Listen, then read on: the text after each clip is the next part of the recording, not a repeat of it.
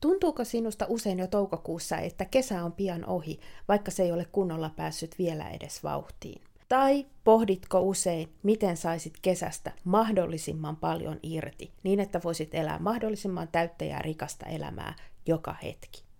Tämä on Cafe Pause.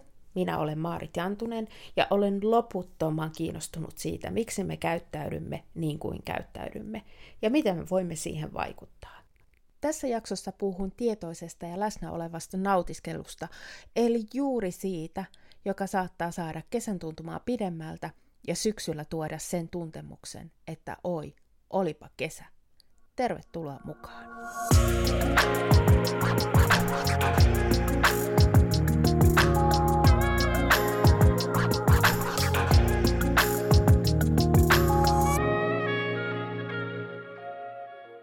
Tuntuupa hyvältä olla tekemässä teille podcastia juuri nyt. Tämä on ollut semmoinen mun pitkäaikainen haave ja aiekin se on ollut, eli sitä, sitä kohden on tässä menty pitkän aikaa ja nyt tuntuu siltä, että aika on oikea. Ensin näin kesäsarjan muodossa, eli muutaman jakson verran kesäisiä aiheita, sellaisia, jotka mulla monesti kesäsin nousee esiin ja pinnalle – ja sitten sen jälkeen syksymällä jatketaan toisenlaisilla aiheilla. Kaikki ne liittyy enemmän tai vähemmän tuohon kysymykseen, miksi me käyttäydymme niin kuin me käyttäydymme ja miten me voidaan siihen vaikuttaa. Koska tämä on sekä kesäsarjan ensimmäinen, mutta myös koko podcastin ensimmäinen jakso, niin mä vähän alkuun kerron omasta taustastani ja siitä näkökulmasta, mistä mä asioita lähestyn, ja tietysti siitä, mikä kafepause oikein on. Sitä ei välttämättä kovin moni tiedä, että olen pohjakoulutukseltani sosiologi. Ja heti näin noin parikymmentä vuotta valmistumisen jälkeen, niin nyt mä alan löytää itsestäni sen sosiologin, joksi mä jo silloin parikymppisenä kasvoin. Sosiologinen ajattelumaailma ja semmoinen maailman tarkastelu on mulle hyvin luontaista. Nykyään voisin melkein sanoa, että, että se on mulle niin jotenkin selkärangassa, että, että taisin silloin sosiologia-opintoja tehdessä käydä ikään kuin vain poimimassa sen tuolta mun sisimmästä tietoisuuteen. Semmoinen tietty kokonaisvaltainen tarkastelu, kokonaisuuksien tarkastelu ja sitten toisaalta sen niiden kokonaisuuksien osa-alueiden, jotka siihen vaikuttaa, niin niiden erottelu ja niiden välisten suhteiden pohtiminen on mulle jotenkin hyvin luontaista. Eli käytännössä voisi sanoa, että mä oon kiinnostunut sekä yksilöstä että yhteiskunnasta, meidän ympäröivistä yhteisöistä, missä, missä me ollaan jäsenenä, ja niiden välisestä dynamiikasta hyvin voimallisesti, eli miten se vaikuttaa, toisaalta miten ne yksilöt vaikuttaa siihen yhteisöön, ja sitten toisaalta miten se yhteisö vaikuttaa meihin yksilöihin. Mutta mä en ole aina ollut kovin ylpeä mun sosiologia taustastani, ja siinä, sillä ei ole välttämättä mitään tekemistä itse sosiologian kanssa, se on hieno tiede, vaan enemmänkin sen kanssa, kuka mä ajattelin olevani ja millaiseksi mä halusin varsinkin silloin nuorena tulla. Jollain tavalla mä jopa häpesin sitä mun sosiologiataustaa ja se näkyi siinä, että mä suuntauduin hyvin voimallisesti liikemaailman suuntaan. Opiskelin lisää MBAksi ja olin aika hyvässä vauhdissa menossa kohti hyvää uraa, kohti johtajuutta, joka oli mun suuri unelma silloin nuorempana – kunnes elämät puuttui peliin ja mä 27-vuotiaana paloin ensimmäisen kerran loppuun. Tuo burnout oli mulle semmoinen hyvin suuri käänteentekijä. Se ensimmäistä kertaa laittoi mut kasvotusten omien valintojeni ja arvojeni kanssa kysymään sitä, että mitä mä oikeastaan elämältä haluan ja olinko mä kulkemassa oikeaan suuntaan. Silloin mä vielä vastasin, että joo, kyllä, Mä haluan edelleen johtajaksi, mä haluan uranaiseksi. Ei mennyt kuin kaksi vuotta, kun mä paloin uudestaan loppuun, ja silloin mä jouduin jättämään siinä sillä tavalla kuin silloin liikemaailmaa ajattelin ja uraa ajattelin, niin sen kaiken taakseni. Mutta koska tuo burnout oikeastaan laittoi minut myöskin kasvotusten sen kysymyksen kanssa, kuka olin ja mitä tahdoin, Eli päädyin pohtimaan paljon omaa identiteettiäni ja jouduin todella vahvasti kyseenalaistamaan omia arvoja. Se johti siihen, että masennuin, sairastuin masennukseen ja itse asiassa siitä lähtien ihan näihin vuosiin asti masennus on ollut vahvasti mun matkassa mukana. Burnoutteja on sitten kertynyt peräti neljä. Ja ne kaikki ovat opettaneet jotakin uutta tästä elämästä. Ehkä myöskin vieneet vähän erilaisille poluille. Ja tuolloin jäädessäni pois liikemaailmasta, itsetuntemuksesta, henkisestä kasvusta, kaikesta niihin liittyvästä tuli mulle tosi tärkeitä asioita. Ensin mä opettelin tuntemaan itseäni ja, ja monesti kysyin sitä, että mitä mä ihan oikeasti itse haluan, mistä mä ihan oikeasti itse tykkään. Ja siinä samaan aikaan opettelin hyvin paljon tunnistamaan ja nimeämään omia tunteitani, kuuntelemaan niitä ja päättämään niiden pohjalta myös, että miten mun kannattaa eri tilanteissa toimia.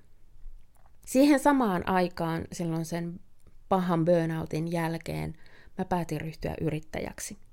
Hypätä ikään kuin nyt tai ei koskaan meiningillä oman yhden intohimoni ja unelmani pariin, muodin pariin, ja sen parissa tulikin vietettyä lähes kymmenen vuotta. Tehden pääasiassa tyylikonsultaatioita ja personal shopper-palveluita, mutta myöskin ommellessa ja pääsin tekemään mahtavia muotishouta yhdessä mun yhteistyökumppaneiden kanssa. Se oli semmoista unelman elämistä ja ihanaa aikaa, mutta pelkkä unelma ei mua todella suojellut niiltä seuraavilta burnouteilta, ja silloin ehkä ymmärsin parhaiten sen, että sekään ei riitä, että ikään kuin ne asiat, joita tekee, ovat kohdallaan. On vielä merkityksellisempää se, miten niitä tekee ja myöskin, että kenen kanssa niitä tekee. Mun matka ja mielenkiinto on kulkenut koko ajan syvemmälle mielenmaailmaa. Mua kiinnostaa hyvin paljon se, miten mieli, meidän alitajunta, meidän tunteet, miten koko tämä ihmisyys toimii psykologinen ajattelu on tullut sen myötä hyvin vahvasti sen sosiologian rinnalle, ja olenkin opiskellut paljon psykologian alaa ihan omatoimisesti. Jotenkin on semmoinen olo, että varsinaisia tutkintoja ei ehkä enää tässä vaiheessa halua tehdä. Yksittäiset kurssit on erittäin hyviä myöskin vahvistamaan sitä omaa taustaa. Mutta ne kaksi näkökulmaa, toisaalta siis sosiologinen ja toisaalta psykologinen, eli toisaalta pohtia sitä, että mitä meidän ympärillä tapahtuu, mitä, minkälaisia ilmiöitä ja asioita mä näen, että meidän yhteiskunnassa tällä hetkellä tapahtuu. Ja sitten taas toisaalta, miten ne vaikuttaa meihin ja miten me vaikutetaan niihin. Se on yksi sellainen, mikä vaikuttaa varmasti tämän podcastin aihevalintoihin. Sen lisäksi, että mä totta kai tukeudun kaikkeen siihen tietoon, mitä olen oppinut, mitä, mikä on syntynyt oman kokemuksen myötä, mitä kaikkea olen oivaltanut omien burnouttien ja tuon 15 vuoden masennuskokemuksen kautta. Ja myöskin siinä, kun on yrittäjänä ja tekee aika paljon yksikseenkin töitä, eli olen ollut pitkään yksin yrittäjänä, niin, niin miten se vaikuttaa omaan ajatteluun. Kaikki se, mitä mä kuulen ja näen ympärilläni tapahtuvan, mitä mulle kerrotaan erilaisista ilmiöistä, ne kaikki konkretisoituvat tämän podcastin kautta. Se kaikki viisaus mun on tarkoitus tuoda teille tarjolle. Mikä ihmeen kafe pause sitten on? Ja miksi tällainen nimi? Se viittaa mun rakkauteen kahviin, ja se viittaa myöskin mun rakkauteen ranskalaista kahvikulttuuria ja ranskalaisuutta kohtaan ehkä vähän. Mutta mä myös ajattelen niin, että mä haluaisin tämän podcastin avulla tarjota sulle ajattelutaukoja. Eli sellaisia taukoja, että sä voit ottaa sen kupin kahvia, kupin teetä, smoothien, vesilasin, jonkun muun, istua vähäksi aikaa nojatuoliin tai sohvalle ja vaan antaa tajunnan virran viedä sua mukanaan niistä asioista, mitä aina nostan esiin. Ja välillä voi olla, että sä kurtistat kulmiasi, saat vähän sitä mieltä, että eihän toi voi olla näin. Silloinkin mä tunnen onnistuvani, koska silloin mä oon saanut sut ajattelee. Ja toisaalta sitten joskus saatat nyökytellä mun mukana, että noinhan se menee, jolloin tulee semmoinen olo, että hei, tässä on samaistumispintaa. Mutta kun me tehdään tällaisia asioita, eli me, me istutaan ja kuunnellaan ja vähän reflektoidaan omaa elämäämme, niin me samalla itse asiassa otetaan ajattelutauko. Ja se voi olla myöskin samalla tauko meidän omasta arjesta tai jopa meidän omasta elämästä. Jotain sellaista, joka antaa lisää perspektiiviä siihen omaan elämään ja juuri siihen, miten sitä voi kohentaa. Sillä tuo, että omaa elämäänsä voi aina muuttaa. Ja varsinkin sitä voi muuttaa, kun siitä tulee tietoiseksi, mitä omassa elämässä tapahtuu ja mitä ympärillä tapahtuu. Eli meillä on vaikutusmahdollisuuksia. Se on ollut mulla koko ajan. Jopa silloin, kun mä oon ollut hyvin epätoivoinen ja, ja masentunut ja ahdistunut, niin se on ollut mulla yksi kantavimmista ajatuksista, että mä voin kuitenkin omaan elämääni vaikuttaa. Ja niin kauan kuin siihen uskoo, kaikki on mahdollista. Mä en tiedä, onko mä ainoa, ja sanotaanko näin, että olen ihan mielelläni ainoa, jolla vähän särähtää korvaan sellainen lausahdus, jonka hyvin usein näin kesäsin kuulee, varsinkin silloin, kun on hyvä ilma. Nyt nautitaan. Mulle tulee siitä vähän sellainen pakkonauttimisen fiilis. Se johtuu varmasti siitä, että mä en ole ihan kesäfani, se on hyvä sanoa jo tässä vaiheessa, ennen kuin päästään pidemmälle näitä kesäjaksoja. Johtuen siitä, että mun kaikki elämän isot tragediat ja tapahtuvat ovat tapahtuneet kesällä. Eli kun aurinko alkaa keväällä paistaa, samalla tavalla kuin joku toinen ehkä rupeaa panikoimaan, että apua se kesä on ohi. Mä en nyt ihan toivo sitä, että se kesä on ohi, mutta mun, sekä mun mieli että keho valmistautuu siihen, että kohta muuten tulee kaiken näköisiä tapahtumia ja, ja kaikkia ikävää vastaan. Eli mä jo vähän niin kuin valmiiksi laitan itseni semmoiseen puolustuskantaan, että, että mä sitten selviän niistä ikään kuin niistä takapakeista ja niistä koettelemuksista, mitä mulle kesän aikana tulee. Mä oon viimeisen pari vuotta perehtynyt vähän enemmän positiiviseen psykologiaan. Ja siihenkin mun suhde on hyvin moninainen, mutta sen myötä olen löytänyt sellaisen, yhden sellaisen asian, joka myöskin erilaisten testien mukaan olisi mulle erittäin hyvä onnellisuusstrategia. Eli sellainen juttu, jonka avulla mä pystyisin omaa mielen hyvinvointia petraamaan ja myöskin ylläpitämään semmoista hyvää fiilistä noin yleisesti. Ja tuo kyseinen asia on englanniksi savory, ja mä olen sen nyt suomentanut läsnä olevaksi nautiskeluksi tai tietoiseksi nautiskeluksi. Ehkä se on niitä molempia. Siinä on kyse erityisesti positiivisten kokemusten ja positiivisten tunteiden tietoisesta kohtaamisesta, niiden voimasta, voimistamisesta ja siitä, että pyrkii jollain tavalla paitsi tosiaan voimistamaan, niin myöskin pidentämään niiden kestoa. Eli me viljellään niitä positiivisia tunteita, jotta me muistettaisiin ne paremmin, jotta ne jättäisi meihin vahvempia muistijälkiä ja sillä tavalla parantavat pidemmällä tähtäimellä meidän yleistä fiilistä. Tähän teemaan liittyy myös sellainen asia, jonka myötä voisin sanoa, että ollaanpa me onnekkaita, kun meillä on niin lyhyt kesä. Ja mä tiedän, että nyt aika moni pohtii, että oh, oh että niin kuin, nyt se on ihan pihalla tästä hommasta, että että niin kuin, eikö se ole tosi inhottava, kun se kesä on niin lyhyt ja meidän talvi on niin pitkä. Mutta mielellä on hyvin voimakas tarve saada koko ajan jotain uutta, joka tarkoittaa sitä, että se tottuu erityisesti niihin mielihyvän lähteisiin. Se tottuu niihin nopeammin kuin siihen, niihin ikäviin asioihin, vaikka ne ikävät asiat, samat asiat toistuisi monta kertaa, niin meidän mieli tottuu nopeammin niihin mielihyvän lähteisiin.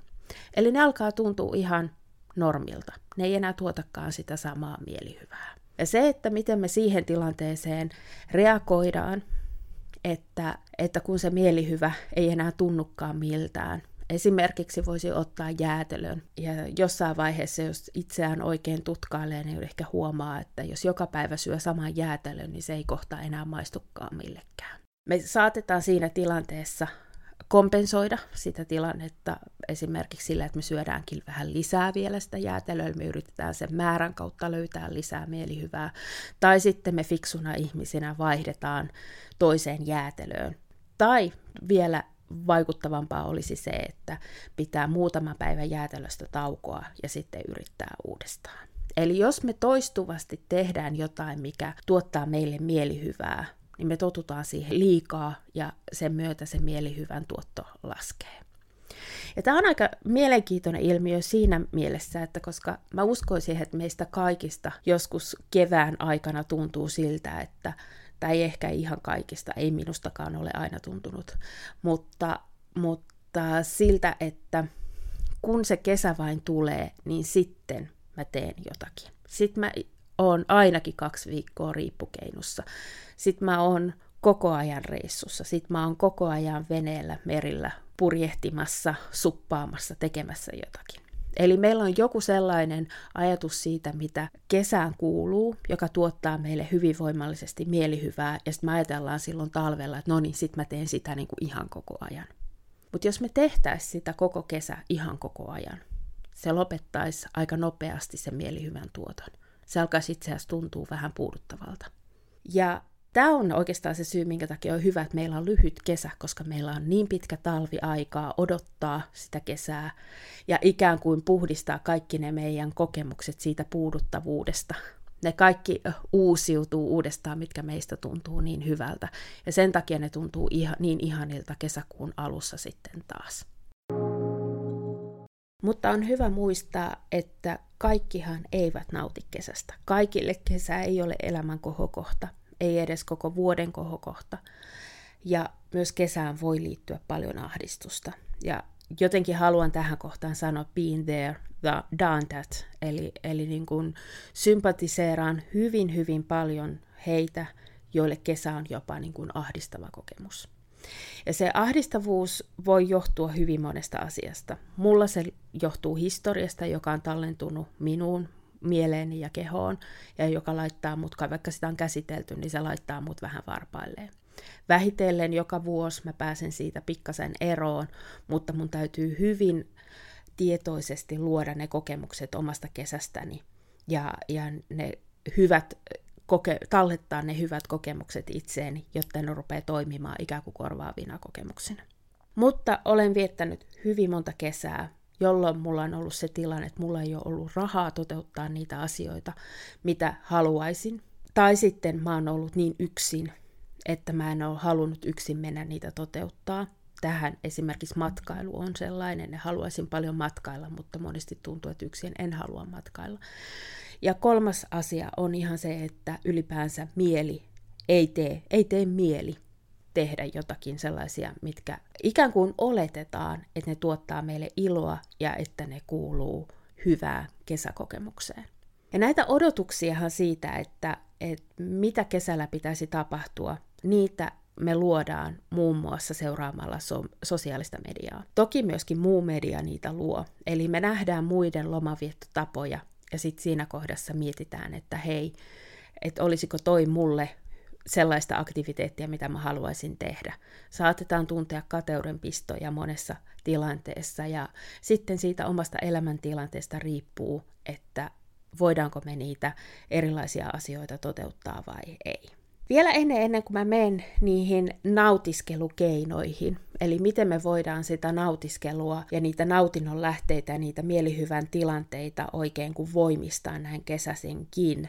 Nehän toimii toki myöskin talvella erilaisiin aktiviteetteihin ja tilanteisiin. Mutta ennen kuin mä menen niihin, niin haluan vielä muistuttaa siitäkin, että yksi ongelma, mikä voi jättää tyhjyyden olon kun tarkastelee sitten syksyn tullen omaa kesäänsä ja, ja miettii, että okei, no se ei ihan tuonut sitä täyttymystä, mikä, mikä niin kuin, mitä itse odotti, niin yksi syy siihen voi olla se, että se kesä on ollut liian täynnä. Eli ei ole voinut pysähtyä niihin eri hetkiin, vain ikään kuin mieli on koko ajan ollut menossa johonkin suuntaan. Se on jo huolehtunut siitä, miten pääsee nopeasti seuraavaan reissuun, missä mahdollisesti tapaa seuraavat ihmiset, mitä huomenna tapahtuu ja niin edespäin. kyse on silloin siitä, että me ei todella niin kuin ehditä nauttia. Me eletään koko ajan ikään kuin sitkun ja ajatellaan, että se, että kesässä on mahdollisimman paljon tapahtumia, niin se ikään kuin tekisi siitä sen täydellisen. Ok, se voi olla niin, että jos, jos sä tiedät sen jo niin kuin aiemmasta kokemuksesta, että, että sun kesään kuuluu se, että siellä on mahdollisimman paljon tapahtumaa, niin sitten toki. Mutta hyvin usein on niin, että juuri se, että me ei ehditä oikein edes kokea niitä asioita, kun me ollaan menossa seuraavaan, voi jättää semmoisen tietyn tyhjyyden tunteen. Mutta miten kesästä voi tietoisesti nauttia? Toki jos läsnäolon harjoitukset ovat sinulle tuttuja, niin ne auttavat myös tässä. Ja ehkä se kaikkein tärkein asia on olla jotenkin tietoinen, todella tiedostavasti kokea sitä kesää, mitä sinä olet elämässä. Mä ajattelisin, että se tapahtuu viiden portaan kautta. Ensimmäinen niistä on se, että on tietoinen siitä, mitkä on itselle niitä merkityksellisiä tärkeitä asioita, jotka tuovat sen kesän. Ja erityisesti erottaa ne siitä ajatuksesta, mitä yleisesti pidetään hyvän kesän merkkinä, jos sellaisia voi sanoa olevan. Ja toisaalta erottaa ne myöskin kaikkien muiden odotuksista, toiveista ja tarpeista. Mä tiedän tiedostan, että tämä on erityisen haastavaa esimerkiksi lapsiperheissä, koska lapsille haluaa tarjota sen voimallisen syvän kokemuksen ja ikään kuin itsekin kokee sitä kesää niiden lasten kautta. Mutta varsinkin sitten, kun lapset on vähän vanhempia, niin voi olla hyvä pysähtyä välillä miettimään, että saanko mä siltä mun kesältä niitä asioita, mitkä tekevät mun oman kesän. Mä esimerkiksi olen jo jonkin aikaa sitten havainnut sen, että mulla ei oikeastaan kesään liity suuria odotuksia. Päinvastoin mä tunnen hyvin suurta ristiriitaa aina kun kesä alkaa. Sen takia, koska kesä yleensä tuo mulle jonkinlaisen luovuuspuuskan mukanaan. Kesällä mä haluaisin paljon ommella, joka tapahtuu sisätiloissa. Ja sitten mä tunnen sitä huonoa omatuntoa, kun mä katson ikkunasta ulos ja siellä paistaa aurinko ja mä ajattelen kaikkia ihmisiä, jotka on nauttimassa siitä auringosta ja sitten ne vielä huutaa jonkun välineen kautta mulle, että hei nyt nautitaan, että muistetaan nauttia, tämä on niin ihanaa. Ja mun ristiriita on siinä, että mun sisäinen tahtotila olisi olla sisällä ompelemassa ja sitten toisaalta mä haluaisin olla kokemassa sitä yhteisöllistä kesää, mikä tuolla ulkopuolella on. Toki ne on sovitettavissa yhteen ja se tarkoittaa sitä, että tekee kaikkea vähän. Mutta tämä on yksi ristiriita, jonka kanssa mä, mä hyvin paljon elän. Ja se, miten siitä ristiriidasta on päässyt eroon tai yli, miten siinä on voinut hyväksyä, on juuri sen semmoisen tietoisen käsittelyn kautta, että mitä mä haluan kesällä tehdä hyvin usein huomaan semmoisina päivinä, kun luovuuspuhuska on kovimmillaan ja, ja samaan aikaan niin kuin ilma ulkona houkuttaisi rannalle. Mä mietin niin, että aurinkoisia päiviä tulee vielä. Mä ehdin vielä. Mun ei ole pakko tänään tehdä. Se toinen asia on ollut miettiä ihan oikeasti, että minkälaisissa tilanteissa, ehkä ympäristöissä, mitä tekemässä sitä viihtyy parhaiten. Eli jos ei olekaan rantaihminen vaikkapa, niin voisiko siitä kesästä nauttia jossain muualla kuin rannalla? Onko se oikeasti semmoinen yleinen nauttimisen merkki, että kirää kimpsut ja kampsut ja suuntaa rannalle? Ei välttämättä. Oman näköisestä lomavietosta mun on tarkoitus tehdä vielä oma podcast-jaksonsa heti itse asiassa ensi viikolla.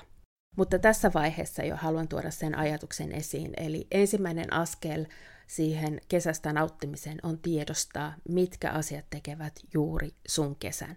Ja siinä kohdassa voi käyttää hyvin apuna esimerkiksi muistelua. Eli muistelee sitä, mitä viime vuonna tapahtui, minkälaiset oli viime kesän kohokohdat. Ja mä voin vakuuttaa sen, että sun mieli ei muista niitä, jotka oli ihan ok juttuja. Se kyllä muistaa ne ikävät jutut, mutta se muistaa myöskin ne erityisen merkitykselliset jutut, Siksi siihen voi tässä kohdassa luottaa. Se seuraava askel on olla läsnä, ja se tapahtuu parhaiten aistimisen kautta. Tänään tuossa päivällä musta tuntuu, että mikään ei oikein ottanut onnistuakseen, ja mä käyn kyllä kesäsin uimassa, mutta hyvin usein käyn vasta sen jälkeen, kun on sen päivän hommat tehnyt, mitä se ikinä tarkoittaakaan. Joskus se voi olla aamulla kello 11, joskus kahdelta, joskus illalla kuudelta tai vielä myöhemmin. Mutta tällä mulle tuli semmoinen olo, että mä haluan mennä tuossa välissä tekemään pika kastautumisen ihan lähirantaan. Mulla on tässä kodin lähellä on semmoinen luonnonranta, ja kun mä siinä uin, niin mä kuulen kaupungin äänet. Eli tarkoittaa sitä, että mä kuulen ihan yhden Helsingin vilkkaimmin liikennöidyn tien äänet. Mä kuulen myös metron ja mä kuulen aika paljon muutakin kaupunkielämää. Mutta tuo kyseinen ranta on yleensä hyvin, hyvin hiljainen. Siellä saa olla melkein yksin. Ja se on todella hyvin lähellä mun kotia. Mä menin sinne ja vielä siinä rannalla istuessa mietin, että haluankohan mä uida, kun se meri näytti niin kovin kylmältä. Ja sitten kuitenkin rohkaistuin, että, että kyllä mä käyn kokeilemassa, että, että tota, se kuitenkin todennäköisesti virkistää. Kävi niin, että se merivesi oli todella lämmintä ja, ja se tuntui jotenkin todella eheyttävältä ja ihoa valelevalta ja mieltä vale, valelevalta. Ja, ja siellä uidessa mä huomasin oikein miettiväni sitä, että miten ihanaa on se, että mä voin niin läheltä kotoa pulahtaa mereen ja ja mä tavallaan kuulen ne kaupungin äänet. Mua ne ei häiritse. Se enemmänkin se ristiriita siitä pienestä luonto, luonnossa olosta ja luonnon lähellä olosta ja sitten toisaalta se kaupungin läheisyys, niin se ristiriita jollain tavalla mua kiehtoo. Tässä tilanteessa oli myöskin se, että, että siinä rannalla oli vanhampi vanhempi pariskunta ja he tietysti kysyvät, no miltä merivesi tuntuu ja, ja jaettiin siinä kokemusta ja, ja tämä on yksi asia itse asiassa, joka on se kolmas asia näissä, kun haluaa kesän hetkistä nauttia. Eli se, että niitä jakaa jonkun kanssa. Mutta se tietoisuus, joka käytännössä jo tapahtui siellä uidessa, jolloin pisti merkille niitä tuntemuksia, mitä itsessä tuntui, niitä ajatuksia, mitä tuntui, ikään kuin olisi katsonut itseään vähän ulkopuolelta ja havainnut, että vau, mikä tilanne ja vau, mikä kokemus. Ja koska tiesin, että olin tulossa puhumaan nauttimisesta, sen jälkeen tähän podcastiin, niin, niin huomasin myöskin koko sen matkan, kun kävelin kotiin, niin ikään kuin vellovani siinä hyvän olon tunteessa, joka jättäisi sitä muistijälkeä itselle vähän pidemmäksi aikaa. Eli ei kävisi niin, että saman tien kun kotiin astun ja uimapuvun vaihdan toisiin vaatteisiin, niin sitten se kokemus häipyisi mun mielestä. Mä en usko, että tällainen yksittäinen uintireissu jää mitenkään kovin merkittävällä tavalla muistiin talven varalta, mutta niistä pienistä yksittäisistä hetkistä, kun niihin on py- pysähtynyt oikein tunnustamaan, miltä se tuntuu, ne yhdessä luovat sen kokemuksen siitä, että vau, millainen kesä. Mä uskon myös siihen, että niitä aistikokemuksia voi voimistaa tietoisesti silloin, kun tietää, että jokin asia vaikka on itselle hyvin tärkeä. Hyvä esimerkki voisi olla jokin kesäateria tiettyjen ihmisten seurassa. Ja jos haluaa sen oikein mahdollistaa ja varmistaa, että se tuottaa ihania olotiloja ja muistijälkiä, niin laittaa ikään kuin parastaan sen koko kokonaisuuden osalta. Jos tietää sen, että itselle maut ovat silloin tärkeimpiä, niin panostaa ruokaan. Jos haluaa enemmänkin muistaa sen tunnelman, panostaa siihen. Ehkä me ollaan vähän sillä ajatuksella, että hyvä seura korvaa kaiken muun, mutta se ei välttämättä niin ole. Ja ehkä olet siitä tietoinenkin silloin, kun olet itseesi tutustunut, että sinulle jotain, jotkut muutkin aistikokemukset erilaisissa hetkissä ovat merkityksellisiä. Se kolmas askel tosiaan on jakaminen. Eli sellaiset hetket, jotka me ollaan jaettu toisten ihmisten kanssa, ne jää meille paremmin mieleen. Ja ne luo ikään kuin syvempiä kokemuksia. Ne myös toki vahvistaa silloin, kun me ollaan saman kokemuksen äärellä, ehkä vielä niin kuin saadaan hyvin samantyyppisiä tuntemuksia siitä kokemuksesta, niin se vahvistaa sitä meidän välistä vuorovaikutusta ja sitä ihmissuhdetta. Eli ne on hyvin merkityksellisiä. Myöskin sellainen jakaminen, joka tapahtuu sosiaalisen median kautta. Eli tämä on vähän tämmöinen ristiriitainen juttu myöskin sen takia, että jos me ajatellaan tosiaan sosiaalista mediaa, niin tämä on ehkä eniten keskustelua herättävä asia, että kuinka paljon me voidaan niistä meille tärkeistä kokemuksista siellä kertoa, koska ne tiedetään, että ne luo toisinaan semmoista mielikuvaa, että meille kaikille pitäisi kaikki olla mahdollista ja, ja saattavat ehkä niin kuin herättää jonkin verran vaikkapa kateuden tunteita. Mikä tekee siitä ristiriitasta on se, että sille, sille, joka sen tilanteen tai tapahtuma on kokenut, hänen kokemuksensa vahvistuu sillä, että hän jakaa sen asian sosiaalisessa mediassa. Ja samaan aikaan jonkun toisen fiilis saattaa siitä huonontua. Mutta lähtökohtaisesti se, että me koetaan asioita meille merkityksellisten ihmisten kanssa, jaetaan samoja tunteita, samoja elämyksiä, samoja kokemuksia, ne aina tekevät siitä nautinnosta vielä vähän vahvemman. Tässä paino on siellä sanalla meille merkityksellisten ihmisten kanssa ja se jaettu aistikokemus, se jaettu tuntemus. Me emme kaikki koe samoja asioita samalla tavalla. Ja yksi semmoinen mun lempiajatus on se, joka, joka myöskin auttaa olemaan armollinen sekä itse että muita kohtaan, on se, että, että muistaa, että se mikä tuottaa itselle iloa, ei välttämättä tuota muille. Ja päinvastoin, se mikä muille tuottaa iloa, ei välttämättä tuota itselle samalla tavalla. Eli me ei koeta kaikkia hetkiä, tilanteita, kokemuksia samalla tavalla. Ei edes kesällä, ei edes mökkilomalla, ei edes ulkomaan matkalla. Ja se on hyvä aina välillä pitää mielessä. Neljäs juttu on se, että tekee pieniä muutoksia. Tämä liittyy siihen, mistä aikaisemmin sanoin, että me totutaan johonkin mielihyvän lähteeseen. Ja kun me totutaan siihen ja sopeudutaan siihen, niin sen jälkeen se ei enää tuotakaan meille samalla tavalla mielihyvää. Jolloin me tarvitaan sitä joko reilusti enemmän, tai sitten tosiaan viisaampaa olisi vaihtaa sitä mielihyvän lähdettä. Ja ne pienet muutokset tarkoittaa todella pieniä muutoksia. Sitä, että vaihtaa jäätelön makua, menee rannalla vähän eri kohtaan istumaan tai katselemaan maisemia, vaihtaa terassia, millä istuu, tekee asioita eri järjestyksessä. Tai jättää edes muutaman päivän sinne väliin taukoa, kun nauttii jostakin tietystä asiasta. Silloin se meidän ikään kuin nollaantuu, se meidän aisti, edellinen aistikokemus, ja me pystytään uudestaan tuntemaan sitä samaa mielihyvää kuin aiemmin.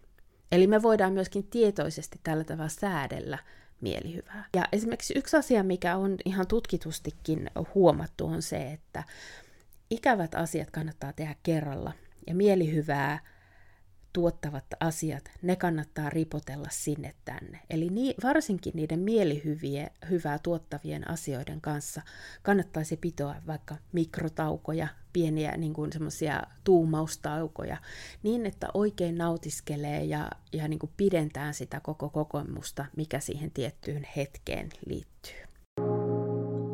Nyt me ollaan ehkä puhuttu enemmän sellaisista asioista, jotka me tiedetään ennalta, että ne tulevat tuottamaan meille mielihyvää. Mutta toki on hyvä jättää aina tilaa myöskin yllätyksille. Ja mä luulen, että me ollaan tässä suhteessa vähän erilaisia jokainen. Toinen haluaa toteuttaa ne ihan samat asiat kuin viimekin vuonna ja tulee siitä tyytyväiseksi ja onnelliseksi, kun vain toteuttaa ne hyvin tietoiseksi, tietoisesti. Mutta sitten on ihmisiä, jotka taas janoaa koko ajan uusia kokemuksia. Ja jos tunnistat itsesi tällaiseksi, niin silloin erityisesti voi olla, että se kesän täyttymys tulee siitä, että koko ajan tarjoaa itselleen mahdollisuuden kokeilla ja ja nähdä ja yllättyä ja huomata jotain uutta sekä itsessä että ympäröivässä yhteiskunnassa. Mä huomaan sen, että mulla on meneillään tänä kesänä tämmöinen bucket lista kesä. Mä tosi mielelläni kokeilen uusia asioita ja ainakin niin kuin tähän mennessä, vaikka niitä kokeiluja ei ole vasta kuin muutama, niin on semmoinen olo, että tämä voi olla se mun kesän juttu. Tämä voi olla myöskin yleisesti mun elämässä sellainen hyviä, hyvää paljon tuottava juttu, mutta erityisesti näin kesällä. Näiden viiden lisäksi, eli se, että on tietoinen niistä, mitkä tekee, asiat tekee oman kesän, on niiden parissa läsnä, aistimassa, voimistamassa niistä, niitä aistikokemuksia, oikein niin kuin voisi sanoa vellomassa niissä aistikokemuksissa, jakaa niitä jonkun kanssa, tekee niihin kuitenkin pieniä muutoksia, että ei tee ihan aina samalla tavalla. Eli tarjoaa aivoille sitä vaihtelua, mitä aivot kaipaavat ja janoavat. Ja sitten vielä tämä, että jättää tilaa yllätyksille. Näiden lisäksi on yksi, joka viittaa vähän siihen, että joskus on ihan hyvä elää menneisyydessään. Nimittäin muistelu. Se, että ottaa kuvia näistä erilaisista tilanteista ja katselee niitä myöhemmin talven aikana, palaa niiden kuvien kautta erilaisiin tilanteisiin. Samalla tulee palanneeksi myöskin niihin tuntemuksiin, mitä niissä on tuntenut ja kokenut. Ja tämä on yksi sellainen, joka ylläpitää hyvinvointia. Eli se, että muistelee hyviä asioita, positiivisia tunteita ja elää niitä uudestaan. Se myös voi vahvistaa hyvin omaa itsetuntemusta ja, ja oman arvon tuntea. Eli tulee semmoinen olo, semmoinen itseluottavainen olo, että mulla on tapahtunut hyviä asioita ennenkin. Ja siinä samalla tietysti se, että on kiitollinen siitä, että niitä hyviä asioita on. Se myöskin ylläpitää sitä nautiskelun hyvää tuottavia ominaisuuksia, minkä, mitä on havaittu olevan. Sillä nautiskelu muun muassa vähentää meidän stressiä. Se vaikuttaa positiivisesti erityisesti meidän pitkäaikaisiin ihmissuhteisiin. Se kohottaa meidän oman arvon tuntoa, itsearvostusta, itseluottamusta, tämän tyyppisiä asioita. Eli sillä on hyvin paljon vaikutuksia siihen, että miten me tunnetaan oma elämämme ja, ja miten me viihdytään siihen. Sen takia meidän kannattaisi kaikkien tehdä tämmöistä tietoista nautiskelua mahdollisimman pitkään ja mahdollisimman paljon. Eli jollain tavalla voisi sanoa, että lause nyt nautitaan, joka särähtää tai särähti ennen mun korvaan, siinä onkin itse asiassa aika paljon perää. Ja siinä kehotuksessa on, on paljon hyvää, mutta nimenomaan se, että me kehotetaan itseämme nauttimaan, niin, niin se saa meidät tuntemaan sen, että kesä onkin tosi täynnä ihania asioita, ihania hetkiä. Ja kun me niitä sitten jälkikäteen muistellaan, niin meille tulee se olo, että wow, mikä kesä. Sellainen kannattaa kuitenkin vielä huomioida, että itse se ulkoinen asia, oli se mikä tahansa – ei ole loppujen lopuksi se, joka tuottaa meille sitä hyvinvointia, vaan kyse on siitä prosessista, mikä tapahtuu, kun me huomataan, havaitaan, tullaan tietoiseksi ja aistitaan sitä kyseistä asiaa mahdollisimman voimallisesti. Se on se, joka meille luo hyvinvointia ja myöskin niitä positiivisia muistikuvia. Kafepause oli tänään tässä, koska on kesäaika ja aion kesällä elää kuitenkin mahdollisimman aikatauluista vapaana. En ihan uskalla luvata, milloin se seuraava jakso tulee, mutta se tulee kuitenkin. Yhteensä näitä kesäsarjan jaksoja on tarkoitus tehdä viisi. Seuraavan jakson aihe on omanäköinen loma. Sä löydät mut somesta, erityisesti Instagramista mun omalla nimellä, eli Maarit Jantunen. Facebookistakin Maarit Jantunen oivalluttaja nimellä ja mielellään otan vastaan kommentteja, ajatuksia, toiveita, kysymyksiä. Ja tietysti tätä podcastia saa jakaa myös kavereille, jos tiedät, että hän voisi tästä hyötyä. Kuullaan siis pian ja eiköhän me siihen asti nautita kesästä. thank you